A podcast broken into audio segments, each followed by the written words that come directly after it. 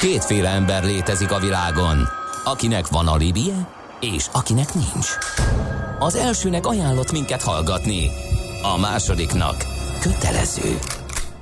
Te melyik vagy? Millás reggeli, a 90.9 Jazzy Rádió gazdasági mapetsója. Ez nem animi, ez tény. Jó reggelt, kedves hallgatóság! Ez a Villás reggeli továbbra is itt a 90.9 Jazzy Rádión, méghozzá hétfőn reggel vagyunk itt, július 29-én, 8 óra után 7, 8 perccel, stúdióban Kántor Endre. És Gede Balázs. És mondanám, hogy 06 30 20 10 909 a WhatsApp, a Viber és a az SMS számunk, ez idáig így stimmel is, csak uh, valami fennforgás miatt nem jönnek át az üzenetek, úgyhogy uh, maradjon akkor a Facebook. Javasolni a Facebookot, vagy a millásregeli.hu-t, hogyha online hallgattok, akkor az ottani uh, üzenő uh, lapon keresztül lehet velünk kapcsolatba keveredni. Az adó a jövedelem újrafelosztásának egyik formája, a költségvetés bevételeinek fő forrása, a jövedelem szabályozás eszköze. Az adóztatás fő célja anyagi eszközök biztosítása közcélok megvalósításához. Nézd meg az ország adózását, és megtudod, kik lakják. Adóvilág, a millás reggeli rendhagyó gazdasági utazási magazinja, ahol az adózáson és gazdaságon keresztül mutatjuk be, milyen is egy ország vagy régió. Adóvilág, iránytű nemzetközi adóügyekhez. Chile került terítékre, kicsit bővítjük ismereteinket, nekem Chiléről és a csilei gazdaságról összesen a réz, a lazac és a Cabernet Sauvignon. Igen. Jut eszembe, ugye? Ezek, ezek talán a Sok minden. Sok sajnos, minden. sajnos most ez a katasztrófa is eszedbe juthat. Hát, ja. Amit szombaton történt, Igen. ugye 40 ezer liter olaj ömlött a tengerbe Chile partjainál. Az egyik legnagyobb csilei bányavállalat, a CAP vagy Cap uh, Gareljói patagóniai olajtermináljánál történt baleset miatt. Hát ez nagyon durva. Minden esetre az, hogy a, a, olyan gazdag élővilággal rendelkező tengerszakaszon ömlött ki, amelyet a bolygó legtisztább vizei között tartanak ah. számon, ez a, a még durvább. De minden esetre Csilléről adóvilágrovatunkban így a dél-amerikai kalandozásaink során nem mi beszélünk leginkább, hanem Gerendi Zoltán, a BDO Magyarország ügyvezetője, adótanácsadó partnere. Jó reggelt, szervusz! Jó reggelt, sziasztok! Szia, jó reggelt! Sok, sok lényeges dolgot elmondtatok, ez jól már így felkészültetek belőle. Hm. ez a katasztrófa egyébként tényleg probléma, de, de ők nem olajimportőrök, tehát itt valami a valószínűleg a déli részen, tehát Patagónia az a Csillének a déli, déli része, tehát a a tűzföldi, tehát ami a sarkvidékhez közel tartozik, ez nem egy ilyen lakott, ez nem egy sűrűn lakott rész, de így, ahogy mondtátok, ez a élővilág szempontjából ez egy problémás rész.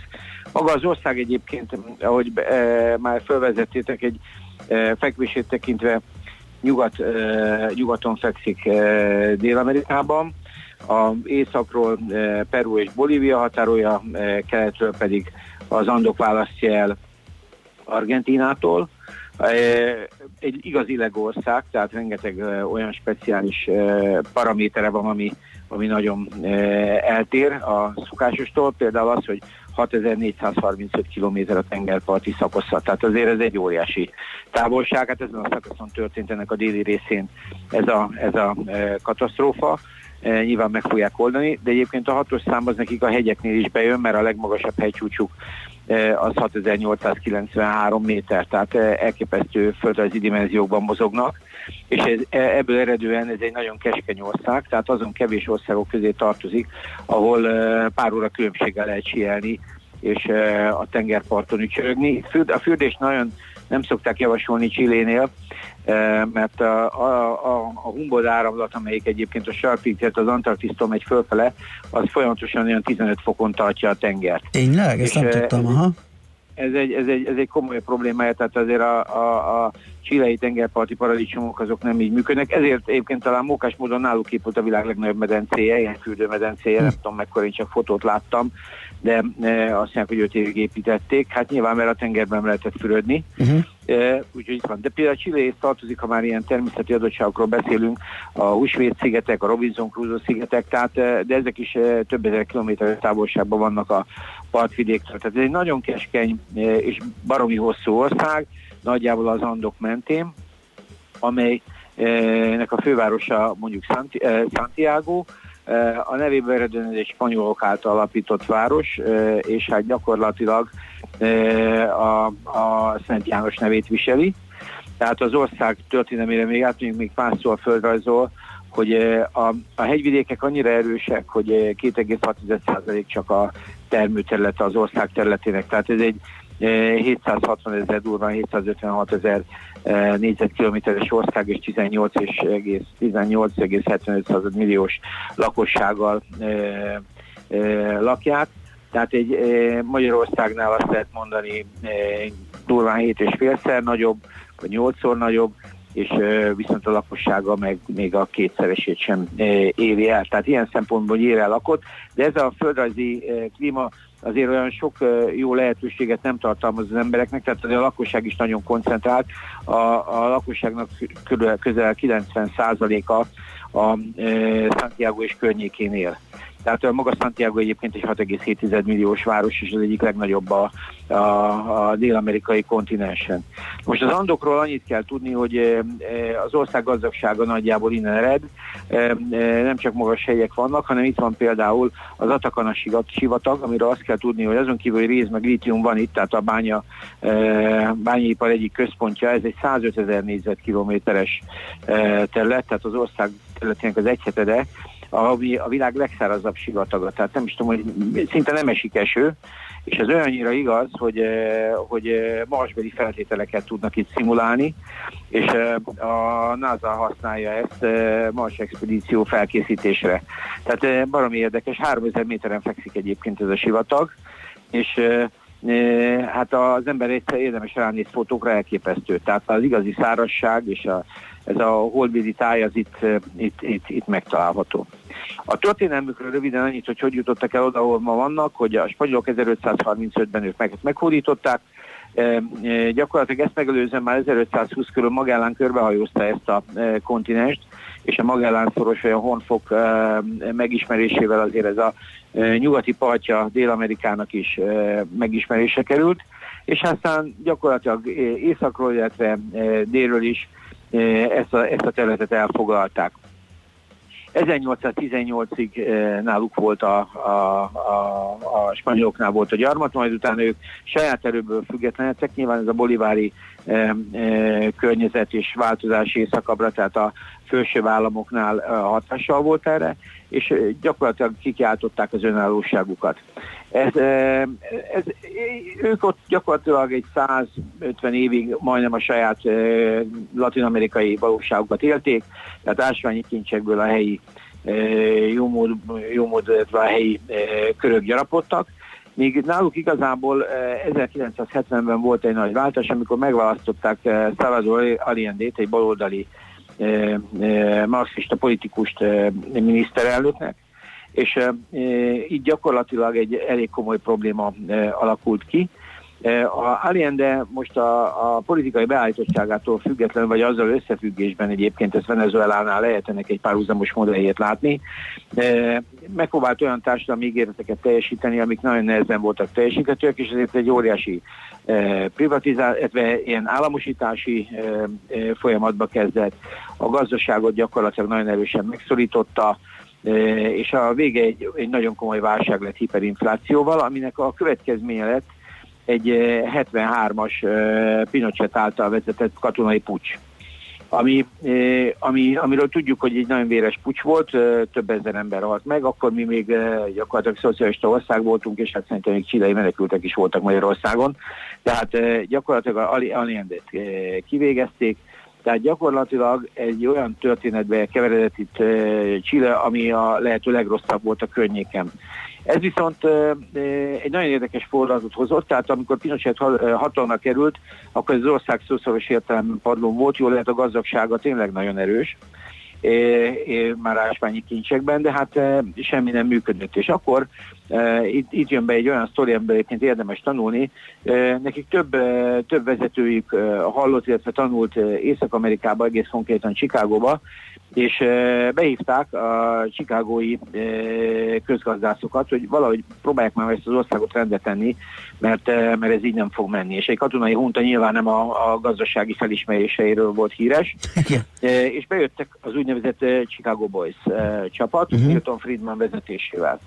Most ez a, ez a Chicago Boys csapat tényleg megalapozta a nevét, itt elég sikeresen, és azt a gazdasági iskolát, amely gyakorlatilag egy liberális gazdasági iskola volt, amelyik azért rengeteg mindenben komoly és szoros elveket követett.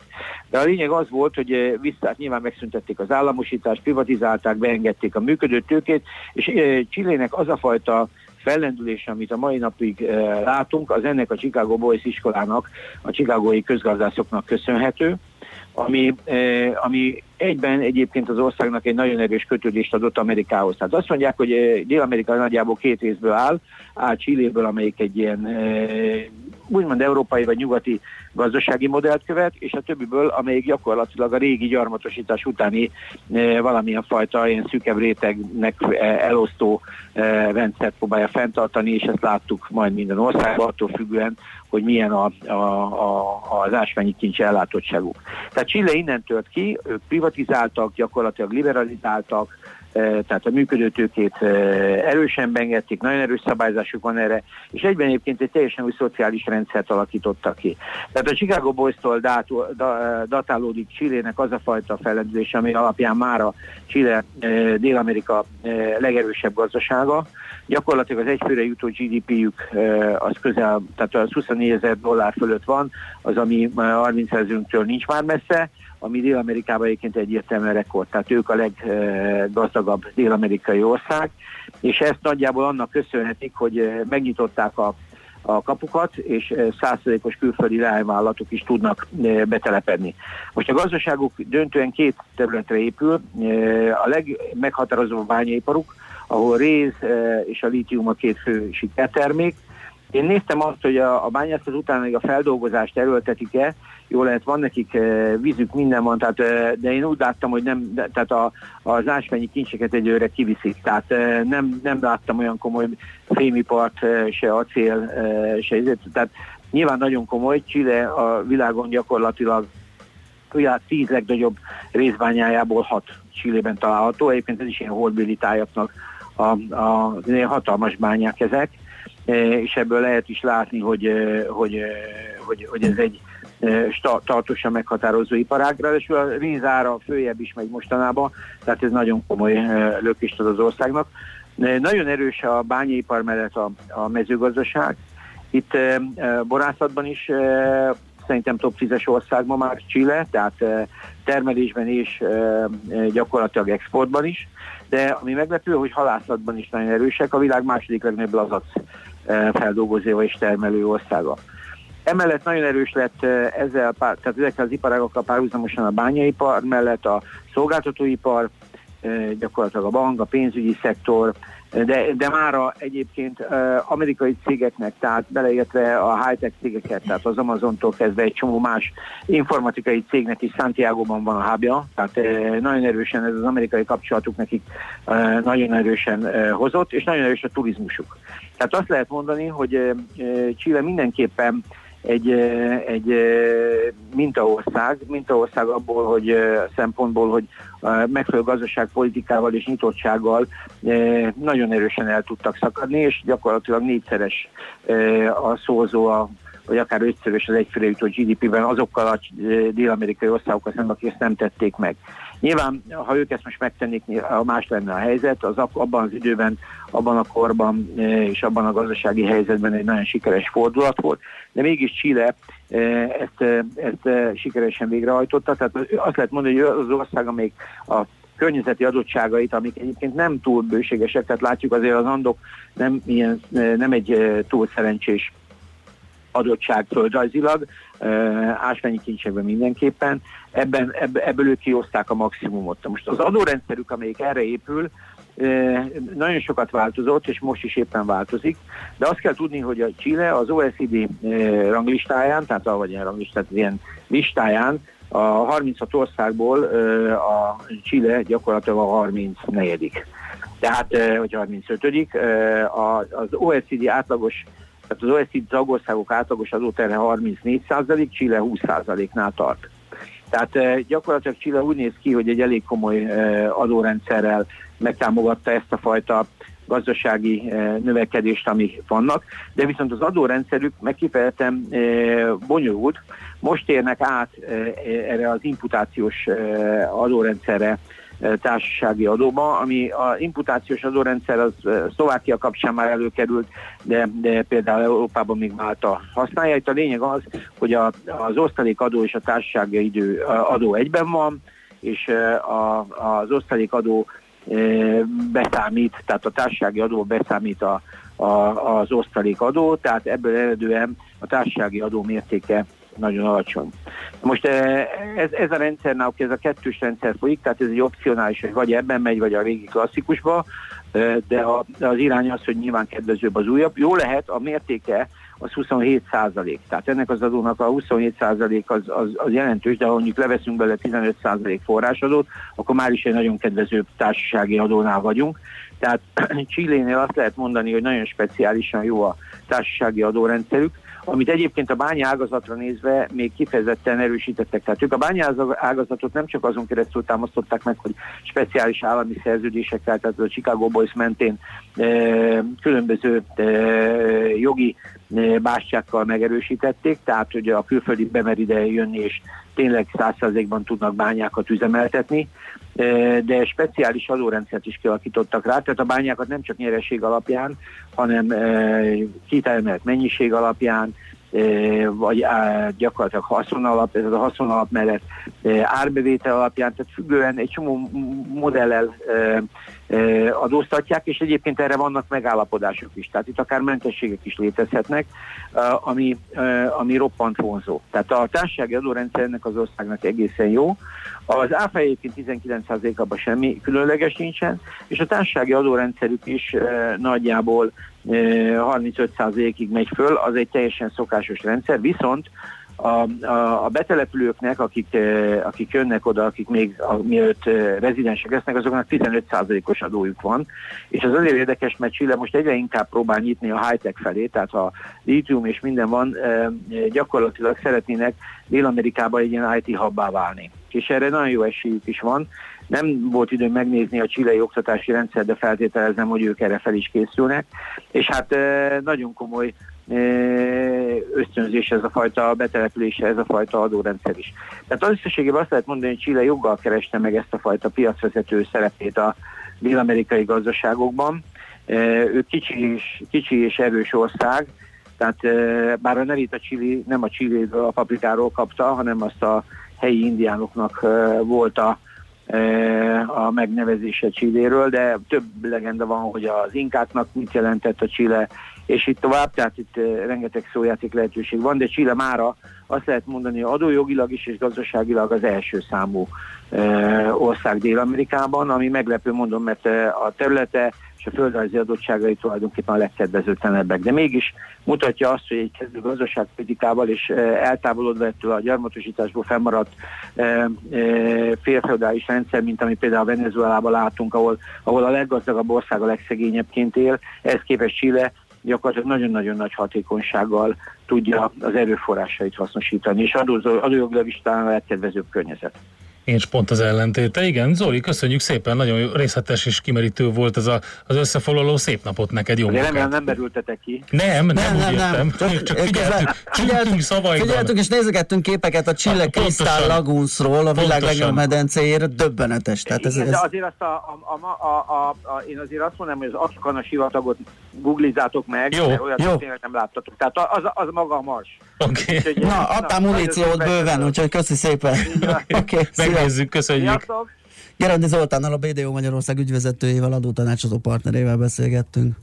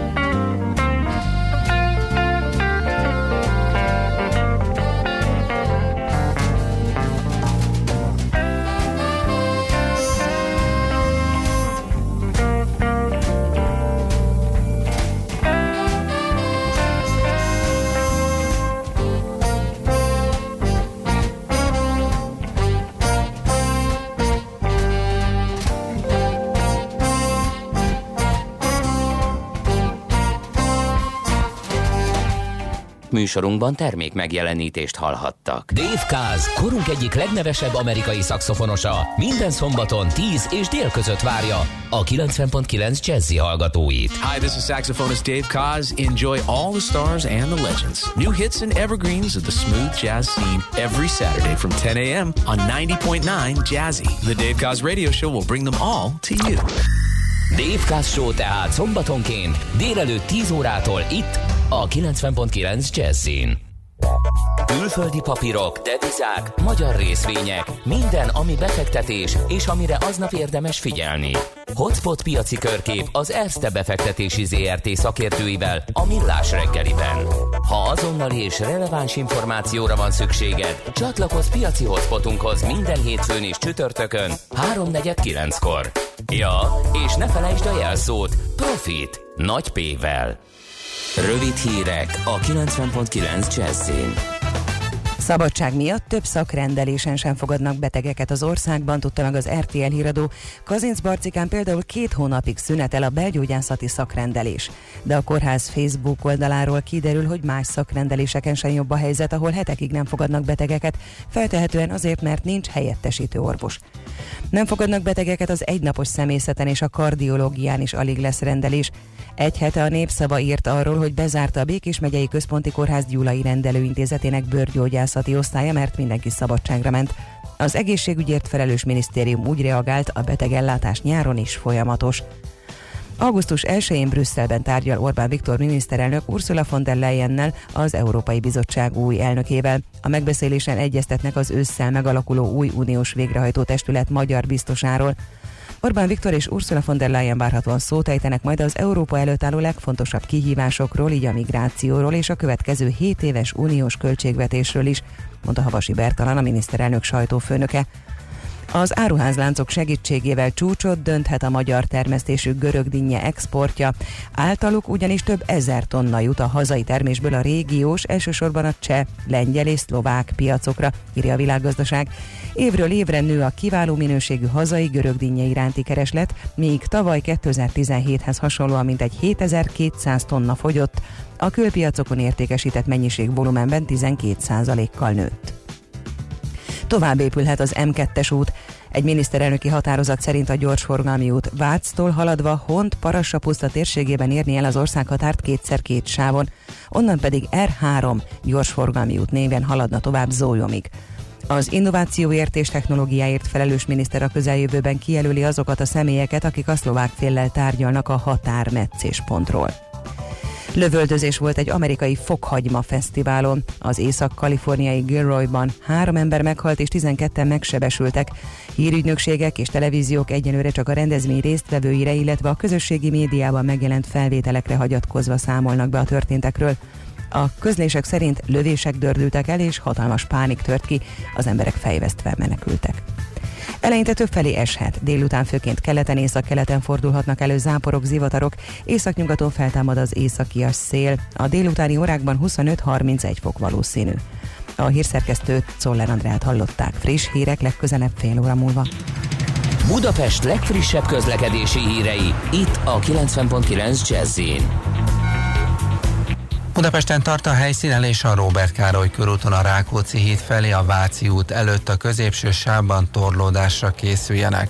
Baleset nehezíti a közlekedést a Pesti úton a Csabai út közelében, illetve a Vágóhíd utcában az Albert Flórián útnál korlátozásra számítsanak.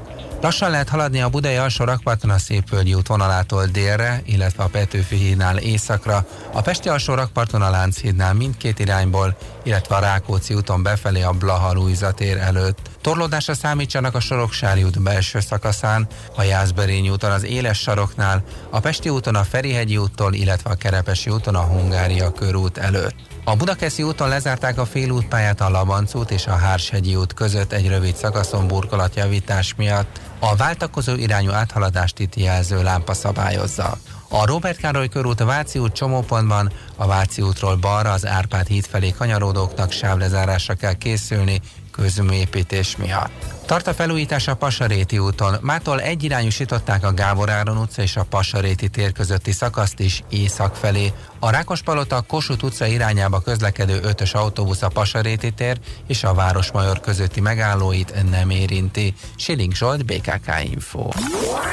A hírek után már is folytatódik a millás reggeli. Itt a 90.9 jazz Következő műsorunkban termék megjelenítést hallhatnak.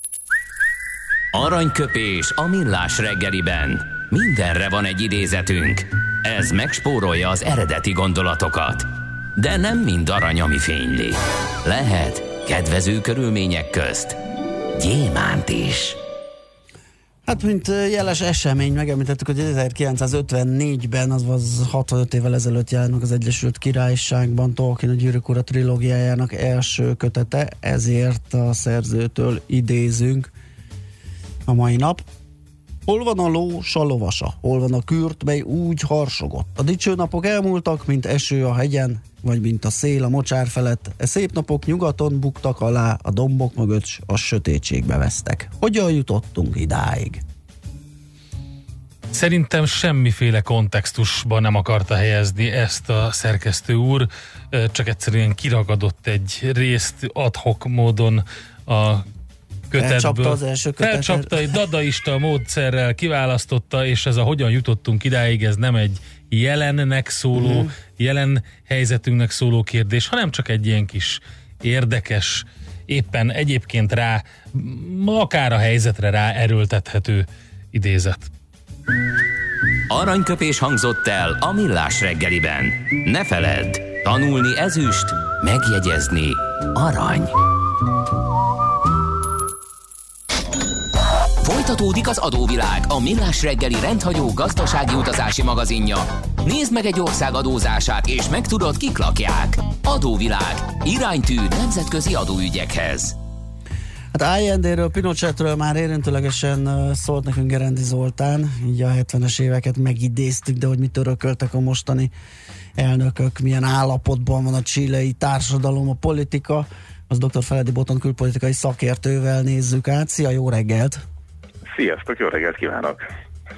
Nos, mi a helyzet? Mit örök, mi, milyen öröksége terhe alatt próbál cseperedni ez a dél-amerikai ország? Sok szempontból nagyon tanulságos átmeneti időszak van mögöttük. Ugye, hogy itt korábban láttuk, akár múlt héten Paraguay esetében nem mindig olyan egyszerű az átmenet, ennek vannak jogi kihívásai, ezt Magyarországon is láttuk, hogy akkor új alkotmány, régi alkotmány, mi történik, sarkalatos törvények, vannak társadalmi kihívások. Itt ugye Zoli is mondta, hogy azért maga a diktatúra igazából piacbarát volt, tehát ezt lényegében vitték tovább a rendszerváltás uh-huh. után is, és eh, hát valahol ugye ez egy nagyon kegyetlen diktatúra volt, tehát az ország méretéhez képest a 30 ezer eltűnt, 3 ezer kivégzett eh, legalábbis a becslések itt állnak meg, ez azt jelenti, hogy azért nagyon sok család volt érintett, és ezzel küzdenek. Tehát ha most valaki kinyitná az újságokat, akkor azt látná, hogy a jelenlegi államfő, ugye egy prezidenciális rendszer van, tehát gyakorlatilag állam és kormányfő egyben a mostani jobboldali pinyéra, e, az ő kormánya 2017. decemberben állt föl, és még mindig azon csámcsoknak, hogy ki hol volt e, korábban a Pinochet rendszerben. Uh-huh támogatta, nem támogatta, mikor nyilatkozott róla úgy, ahogy az pozitív fény volt, és hát azért ugye európai főnek az is egy érzékeny kritika, hogy van egy olyan, ráadásul pont az igazságügyi miniszter is érintett ebben, akik ezt a bizonyos kolónia dinyidádot támogatták, mi pedig nem más, mint az egykori menekült náciknak valamiféle platformja. Úgyhogy, úgyhogy bőven van itt a, a, a jobboldali radikálisokkal szembeni kihívás még a társadalomban, tehát ezzel, ezzel küzdenek. Emellett persze, ami látszik, hogy bármilyen gazdag is az ország, és áll jó helyen a latin-amerikaiak között, a bizonyos Gini koeficienssel mérjük azt, hogy mekkora a felső és a alsó tized közötti különbség. És ebben messze-messze az OECD átlag fölött vannak, ugye ott ez 0,31, pedig 0,5-nél tartanak, Ugyan nem nő radikálisan, hanem egy-két század százalékot csökkent éppen, de a lényeg az az, hogy óriási társadalmi különbségekkel dolgozik az ország gazdasági rendszere és igazságügyi rendszere. Ami nagyon izgalmas, hogy most merték meglépni a választási reform törvénycsomagot, tehát ezt a 2010-es évek elején kezdték el előkészíteni, és aztán végül elfogadták, és csak a legutolsó választásuk ment a nem Pinochetti választási rendszer szerint, áttértek egy hozzánk hasonló rendszerre, átlagos kontinentális rendszerre, korábban egy nagyon izgalmas binominális verzióban eh, kellett egyszerre küldeni embereket, egy nagyon kiegyensúlyozott politikai időszakot biztosított ez, ami azt jelentette, hogy váltogatják egymást az elnökök, és most is egy ilyen mintázatban vagyunk, eh, hogy korábban egy hölgy, Michel Bachelet volt az elnök a eh, új többségről, ez egy baloldali súlyú koalíció volt, most pedig Pinyera, de ők ezt már egyszer megcsinálták, tehát Bachelet előtt Pinyera volt már egyszer, és azelőtt pedig már volt a hölgy.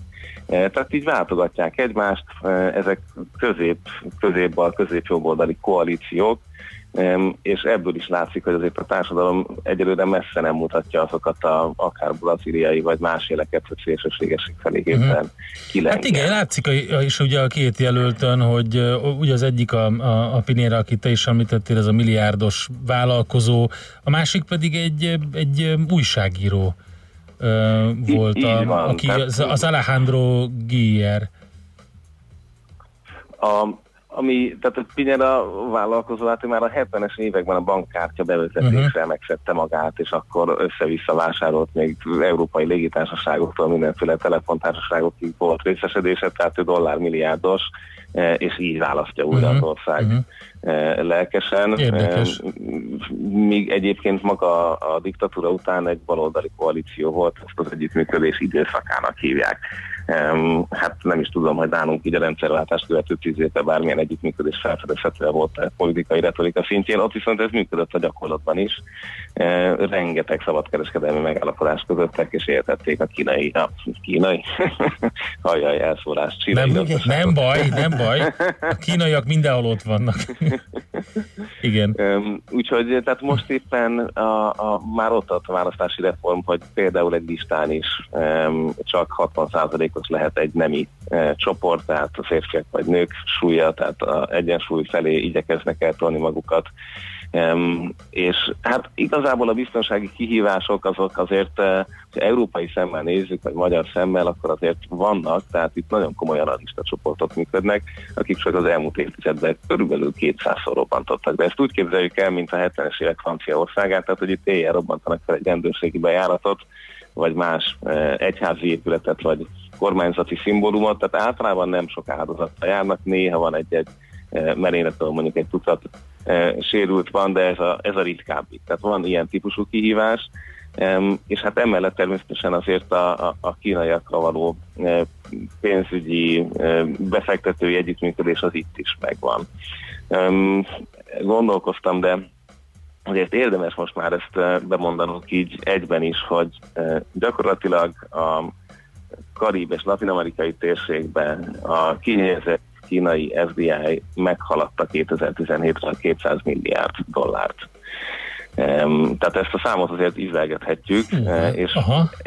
tehát ez, ez egy olyan szám, ami most már nem abban megy, amiben évtizedekkel ezelőtt, hogy bányászat meg, meg fakitermelés, hanem ennek most már több, mint a fele a szolgáltatásban van. Uh-huh. És ezekkel a számokkal, amiben a kihelyezett tekintetében Chile mindig is élvonalon volt, elérte azt Peking, hogy a 2005-2018-as időszakban kihelyezett hitelekkel a legnagyobb hitelezője a kontinensnek, megelőzve az Interamerikai Bank és a Világbank összes hitett kihelyezéseit. Hú, igen, értem. Tehát, szóval erről beszélgetünk, és ebben, ebben jár Csína. Itt élvonalon nyilván ők is mondták, hogy a Huawei majd talán dolgozhat az országban, és nem akarták kizárni a amerikai nyomásra sem. Tehát ezeket a, a, a dolgokat ők is meglépik.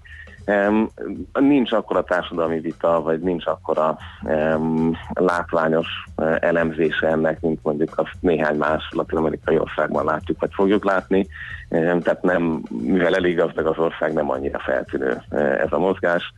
Mm, és azért az amerikai kapcsolatok egyébként nem rosszak, tehát hagyományosan ugye nem rossz a, a Chile-Amerika viszony, úgyhogy továbbra is kapnak katonai támogatást és más olyan támogatásokat, amiket azért az Egyesült Államok a latin-amerikai országoknak készséggel ad azért, uh-huh. hogy ez a hátsó kert a maga módján békés maradjon. Hát mindenképpen érdekes a szituáció, Botond. Köszönjük szépen neked ezt a kis csilei összefoglalót. Most egy kicsit kontextusba is helyeztük ezt az egész politikai részét a dolognak. Jó munkát neked, szép, szép napot! napot szia! Folytassuk innen, sziasztok! Dr. Feledi Botond külpolitikai szakértő beszélt nekünk tehát egy picit Csille kapcsán Jött a külpolitikájáról az országnak. Utinfo egy kérdés, a gyorsforgalmi az egyes terminától befelé valami probléma van nyilván, nem tudjuk-e miért, aki tudja, az írja meg nekünk 0630 20 10 909. Adóvilág, a millás reggeli rendhagyó gazdasági utazási magazinja hangzott el, ahol az adózáson és gazdaságon keresztül mutatjuk be, milyen is egy-egy ország vagy régió. Adóvilág, iránytű nemzetközi adóügyekhez.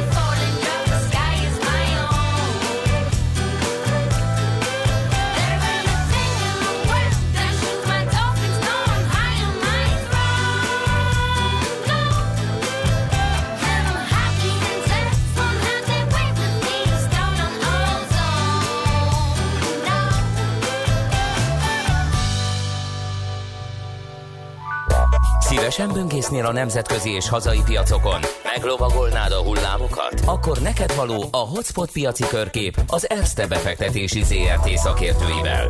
Gyors jelentések, gazdasági mutatók, események. Nálunk mindent megtalálsz szakértőink tolmácsolásában. Ha azonnali és releváns információra van szükséged, csatlakozz piaci hotspotunkhoz. Jelszó Profit nagy P-vel. Na megnézzük, hogy milyen jó kis hírek, sztorik mozgathatják a piacot. Szabó Balogh Péter lesz a segítségünkre, az Erste befektetési ZRT üzletkötője. Szia, jó reggelt!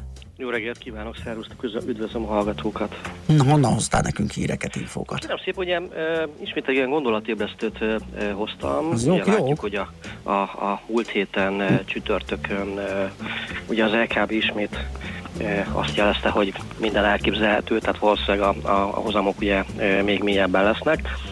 Ingatlanárak ugye fönt vannak az egekben, próbáljuk ezt ugye meglovagolni.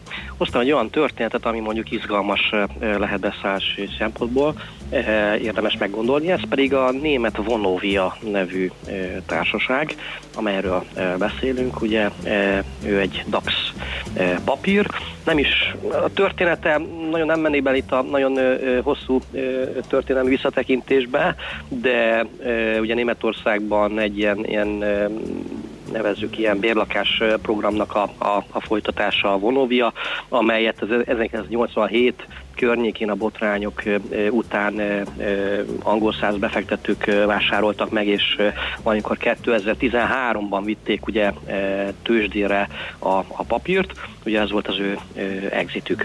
Ez egy ugye német papír, Bohumban alapították, és Németország szerte mintegy 400 ezer egységgel, ingatlannal rendelkeznek. Ugye gyakorlatilag emellett pedig ugye Svédországban, illetve Ausztriában.